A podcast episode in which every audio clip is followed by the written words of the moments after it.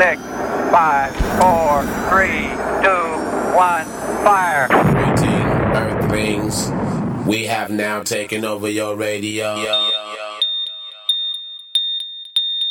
Ignition. You are now listening to Trap Chat Alley Oop, the fans plug for all Raptors talk and more. We serve it up and throw it down, presented by Trap Since 95, enhancing your Raptors fan experience. Follow us on all social media platforms at TRAPD95. Ah, yeah. Trap Chat Alley Oop Season 3, Episode 17. We are back once again. My name is Mikey Charlie. I am flying solo for this part of the podcast. It's a very special podcast today because we are going to review the year 2018 for the Raptors. It is the 2018 Raptors wrap up. That's the second part of this podcast. Usually I'm joined by Illicit. He will join me in the second part of the podcast alongside a special guest, Big Beezy. But in the meantime, I will be holding it down, bringing you the regular segments that we usually do on this podcast, which is Run That Back, where I will cover the victory, the Raptors' victory against the Cleveland Cavaliers 126 110, the loss to the Sixers 126 101, and tonight's victory over the Heat 106 104. Then I will cover the upcoming games for next week, including the Orlando Magic, the Chicago Bulls, and the Utah Jazz. And then I will be doing a quick come on man segment to cover a topic that we've already covered in previous episodes, but it is very relevant for this time of year, so I will bring it back and talk about it. In the meantime, let's get into this. Trap Chat Alley Oop, the fans plug for all Raptors talk and more. We serve it up and throw it down. Oh shit! Oh, Oh, now run that back. money. Run that back, man. You gotta run that back. Run it back. All right, run it back. All right, let's start this off with the Raptors' 126-110 victory over the Cavs. Lowry, Ibaka, and Green were out for this one, but Kawhi ended up with 37 points, six rebounds on 12 of 16 field goals. Anunoby pitched in 21 points, 8 boards, and 1 block. Siakam had 15 points, 10 rebounds, 3 assists, 2 steals. Fred VanVleet came in with 14 points, 8 assists, 5 rebounds, and 2 steals. And Norman Powell, who had just come back the previous week, pitched in with 11 points, 3 rebounds, and 3 assists. The Raptors were led from wire to wire in this one. Cavs never got closer than two possessions in the second half. Although we would have liked to have seen Kawhi and the other guys get more rest time because they're playing a back to back. They end up playing Sixers the very next night. The Cavs were still within that range where they couldn't rest the starters. But for the most part, the Raptors had this in control. They took care of business. Then they moved on to Philadelphia the very next night. As I said, they took on the Sixers. And in this one, they took a loss. They took the L, 126 to 101. Lowry and Green both returned to this game despite their ailments. Ibaka had stayed out. Kawhi sat in this one as well due to the back-to-back. Although Nick Nurse thinks that in the new year, Kawhi will be playing both games of back-to-backs. So hopefully that comes to fruition. On this night, Siakam had 26 points, 6 rebounds, 2 assists. Lowry pitched in 20 points, 6 rebounds, 5 assists. Norm Powell, 13 points, 4 boards. And Fred VanVleet with 12 points and 3 assists. First half was back and forth. Uh, the Raptors had the lead, the Sixers had the lead, you know, bouncing back and forth up until the final moments of that first half when the Sixers started to pull away, and that continued into the complete second half. It was a washout for the Raptors. Uh, Kawhi, there was no Kawhi to contain Ben Simmons like he had in the previous two meetings, and the Raptors really felt that effect.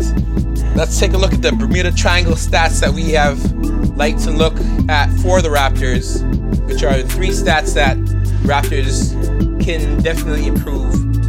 And and that will also improve their chances for victory. Turnovers. Currently, the Raptors are 10th in the NBA at 14.2 turnovers per game, which is better than what it was when we first started this stat.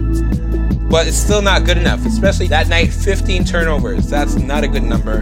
They need to improve that one. Defensive rebounds, second point on the triangle. On this night, 33 of 37 available defensive rebounds were grabbed by the Raptors, which is a very good percentage 89%.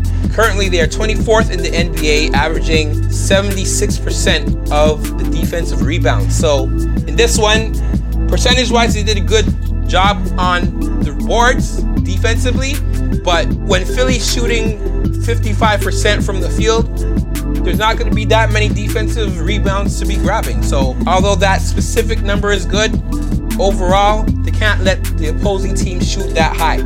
They need to cut that down. But speaking of shooting, Raptors shot selection, that is the third point in the Bermuda Triangle stats. Taking a look at this game, the Raptors were 37 of 95 overall from the field, which is 38.9%. That is not a good number. The Raptors overall in the NBA are third at 48% per game. That is a good number. Raptors from the three point line in this game 10 for 40 for 25%. That is putrid. That is terrible. Raptors are not good in three point percentage overall, 25th in the league at 34%. Now, looking at the two point field goals in this game, which is the shots that were taken inside the arc, the Raptors were 27 for 55 for 49%. That is pretty much right on par with their overall field goal percentage for the year. So the Raptors really have to work on that three point shot selection because a lot of times that is the difference between winning and losing certain games. Anyways, I'm not going to beat this to death. Let's move on to tonight's game where the Raptors pulled out the 106 104 victory in a game where, for most part, they didn't seem engaged. Definitely the first half. Not engaged in the game, but they managed to pull it out thanks in large part to Kawhi Leonard and his 30 points, 7 rebounds, 2 assists, and 2 steals. Danny Green came up clutch in the end, ended up with 18 points, 7 rebounds. VanVleet came on in the second half, was hitting threes and making some plays, ended up with 16 points. And Pascal Siakam, who pretty much struggled for the majority of the game, but came through again also with the rest of the team when they needed them, ended up with 10 points and 9 rebounds, one rebound shy of a double double.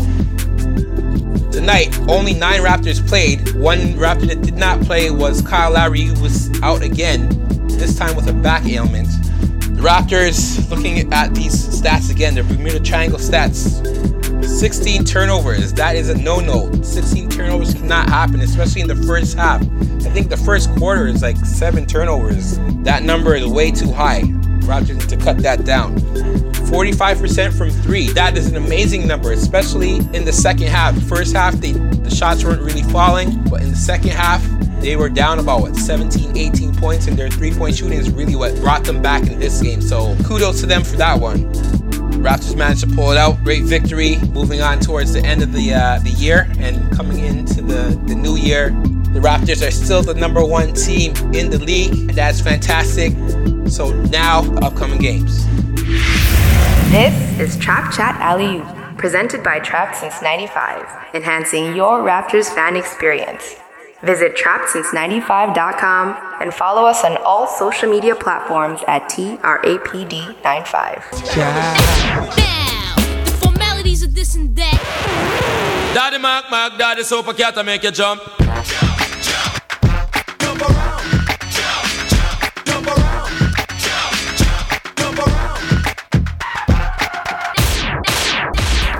All right, so the Raptors on Friday, they are in Orlando, continuing their Florida road trip against the Magic.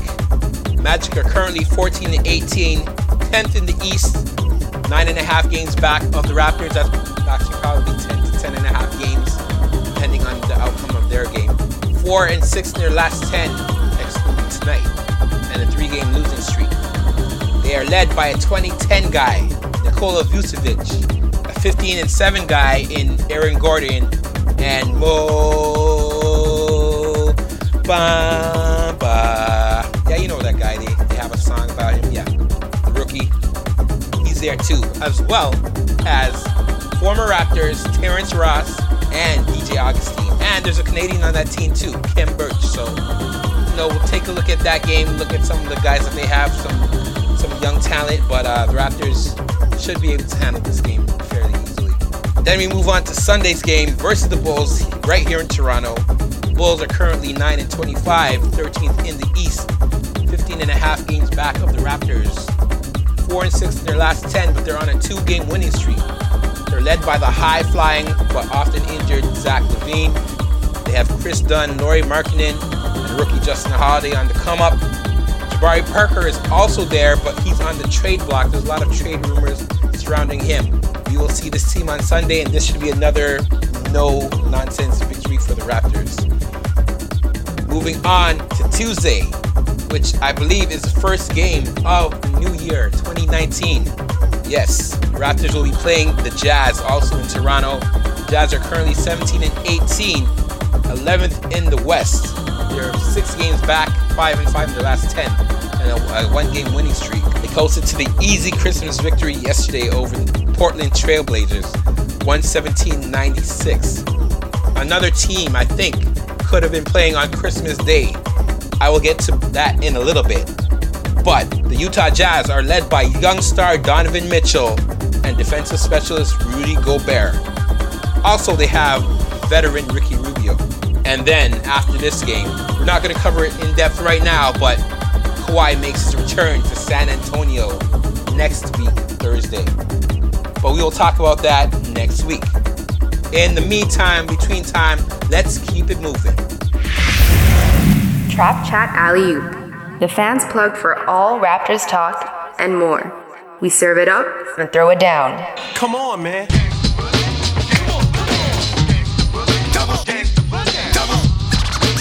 on, man. All right, it's time for Come On, man. And yes, I am going to talk about it. People say don't beat the dead horse, but I'm to beat the dead horse on this one. I'm talking about Christmas. I'm talking about the Toronto Raptors, and I'm talking about why the Toronto Raptors, or how could they not be playing on Christmas? The number one team in the league, number one team in the NBA, not on Christmas Day.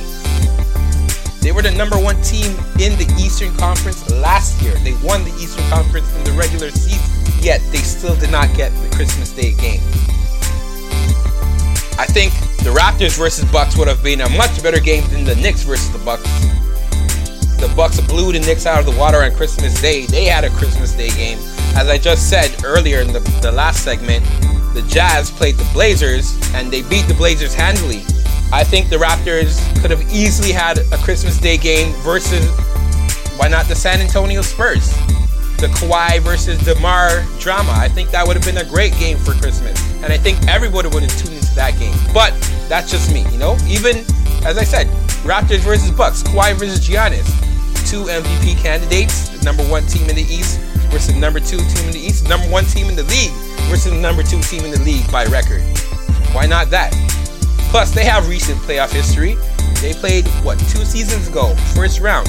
Raptors ended up taking that one. Obviously, they moved on to the second round to get swept by the Cavs, but I think that would have been a great storyline. But who am I to say? You know, the 9 and 26 Knicks lost 109-95 to the Bucks. Not a close game at all, as I said. The Bucks never trailed in that game after the opening minutes of the second quarter. So I don't know. I'm just saying they held a 15-point lead throughout the whole fourth quarter. And you're telling me the Raptors couldn't have done better than that? They couldn't have put on a better show than that? Come on, NBA, get your act together. Next year, I want to see it. I don't care what's happening. I want to see it. Especially if the Raptors end up taking the East, which it looks like they will. Especially if the Raptors make the finals, which it looks like they might. I want to see the Raptors playing on Christmas next year. That's what I'm saying. Come on, man. Make it happen. All right. This comes to the conclusion of the first half of the special edition Trap Chat Alley Oop, Season 3, Episode 17. We are going to be rolling into Part 2, the 2018 Raptors Wrap Up. Illicit will be joining me alongside special guests as well, Big Beezy. So make sure you guys stay tuned and look out for that one. You know it is. Trap since 95, the fans, for better, for worse, forever. See you on the flip side. This is Trap Chat Alley presented by Trap Since 95, enhancing your Raptors fan experience. Visit trapsince95.com and follow us on all social media platforms at TRAPD95.